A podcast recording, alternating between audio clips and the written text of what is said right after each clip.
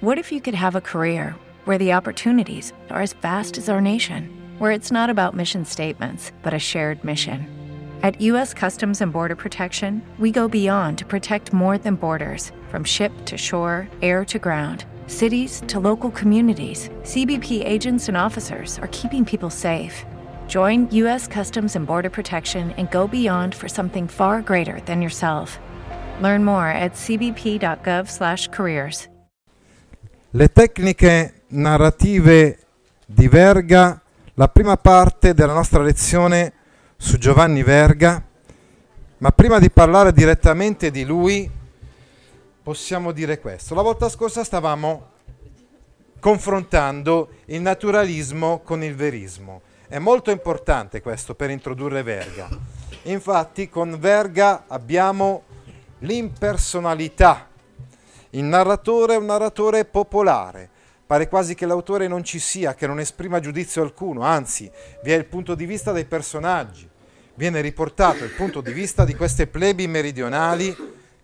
Chi ci sta raccontando le cose è evidente a un certo punto che non può essere Giovanni Verga, perché riporta una mentalità, un modo di pensare che evidentemente non è il suo.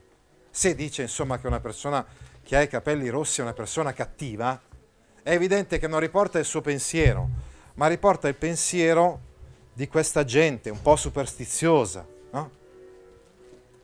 Ecco, l'autore usa il linguaggio corale, che dà globalmente il giudizio implicito. Ecco quindi narrativa popolare, narratore impersonale, narrativa corale. Insomma, un modo di raccontare le cose, dicevamo che originale, più originale rispetto a quello dei francesi. È vero che i naturalisti erano stati maestri dei veristi, ma non si erano mai spinti fino a questo, fino, dicevamo, a questa distanza. ecco, quindi dicevamo, uh, mentre ricordate Zola predicava una certa immersione dell'autore, del, dello scrittore, insomma, nel mondo rappresentato, al contrario qui abbiamo una distanza. Non abbiamo l'introspezione, ma l'esplicitazione dei sentimenti in atti o in parole. È la poetica della lontananza, così viene definita dal, dal vostro libro. Ancora, l'artificio della regressione. Per adottare il punto di vista del popolo, Verga rinuncia alla sua in- intellettualità, assume la prospettiva, la cultura, l'etica popolare, il principio dello straniamento. La tecnica dello straniamento consiste nell'adottare per narrare un fatto, descrivere una persona, un punto di vista completamente estraneo all'oggetto. E questo procedimento narrativo lo troviamo usato in larga misura nelle opere veriste di Verga.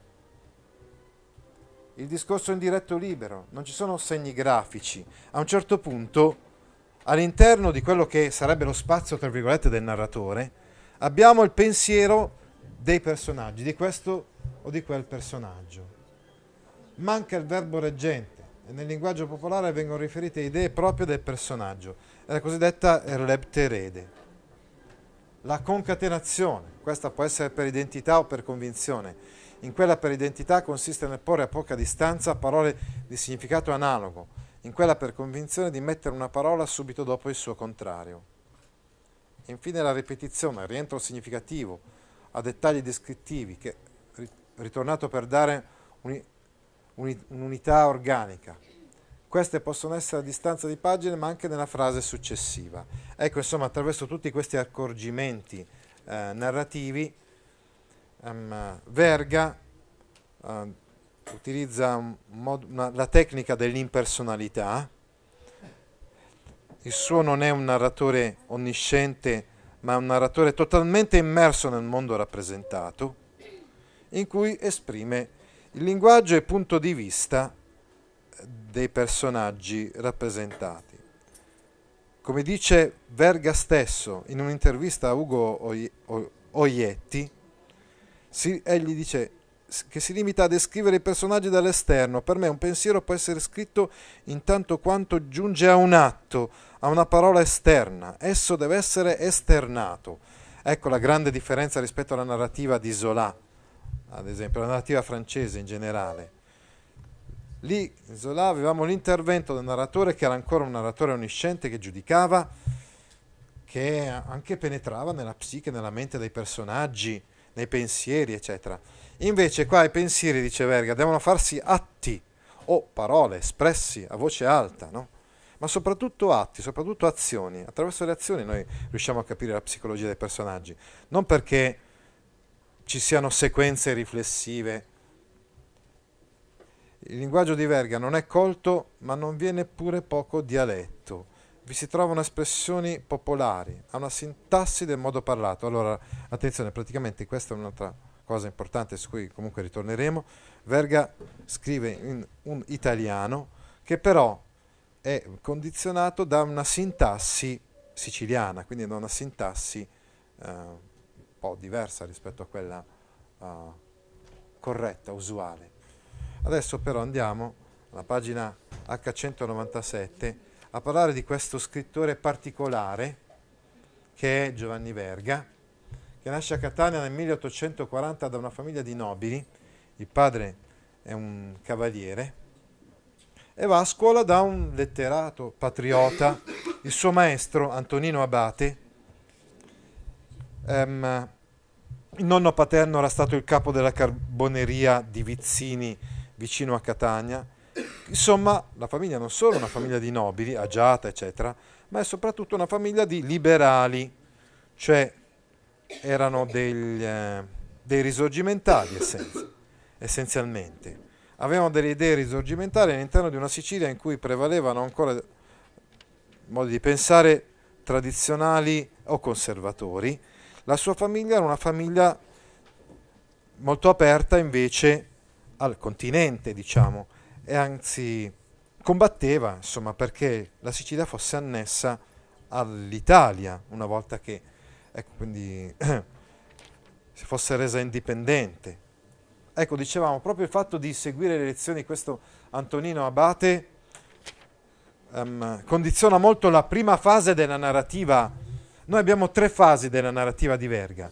La prima fase è quella dei romanzi patriottici, la seconda fase è quella dei romanzi borghesi, di argomento per lo più eh, erotico, cioè intendo dire di eh, vicende d'amore, mondani, possiamo anche chiamarli così, e la terza fase è quella verista. Insomma, prima di scrivere romanzi veristi, Verga scrive romanzi di genere diverso. Anzitutto, dicevamo, i romanzi storici, patriottici, come il primo a 16 anni, il suo primo romanzo è Amore e Patria, ispirato alla guerra di indipendenza americana.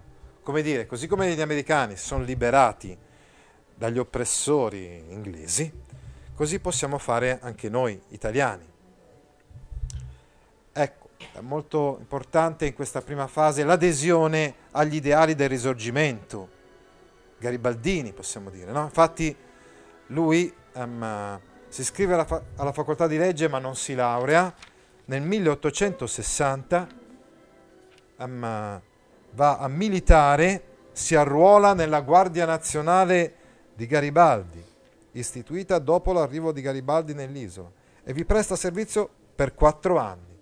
Nello stesso tempo, però, dicevamo, prosegue eh, sua, il suo apprendistato narrativo e insomma incomin- continua a scrivere altri romanzi. Dopo il primo, che abbiamo già ricordato, Amore e Patria, altri sono i Carbonari de- della montagna e infine Sulle lagune, una specie di trilogia, di trittico, insomma, del patriottismo, del romanzo patriottico, che rappresenta, dicevamo, la prima, fa- la prima fase della produzione, della produzione di Verga.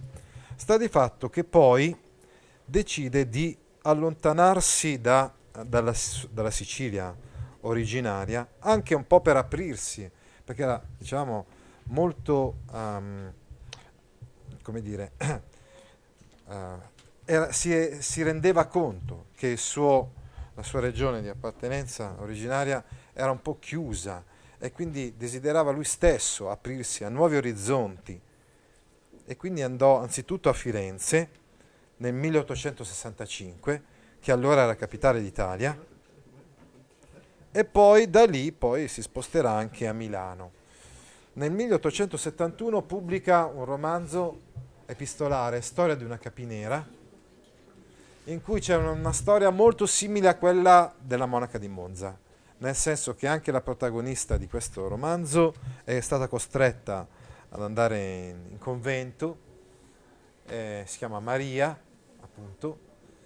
E, ehm, questo romanzo ebbe anche un certo successo.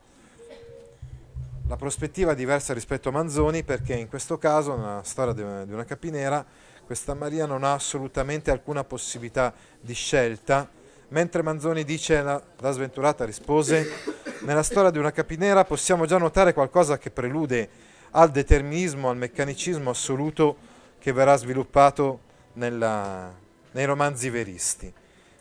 Lasciamo perdere l'introduzione o i passi, diciamo, di questo romanzo e diciamo che poi quando nel 1872 si sposta a Milano, intrattiene dei rapporti con gli scapigliati, quindi con gli intellettuali della scapigliatura. Ed è in questo periodo che scrive altri romanzi mondani. È il periodo milanese. Facciamo così però, visto che sta per suonare la campanella, ci fermiamo qua. Riprendiamo il discorso da qui, la volta prossima. With lucky landslots, you can get lucky just about anywhere. Dearly beloved, we are gathered here today to. Has anyone seen the bride and groom? Sorry, sorry, we're here. We were getting lucky in the limo and we lost track of time. No, Lucky Land Casino, with cash prizes that add up quicker than a guest registry. In that case, I pronounce you lucky. Play for free at LuckyLandSlots.com. Daily bonuses are waiting. No purchase necessary. Void where prohibited by law. 18 plus. Terms and conditions apply. See website for details.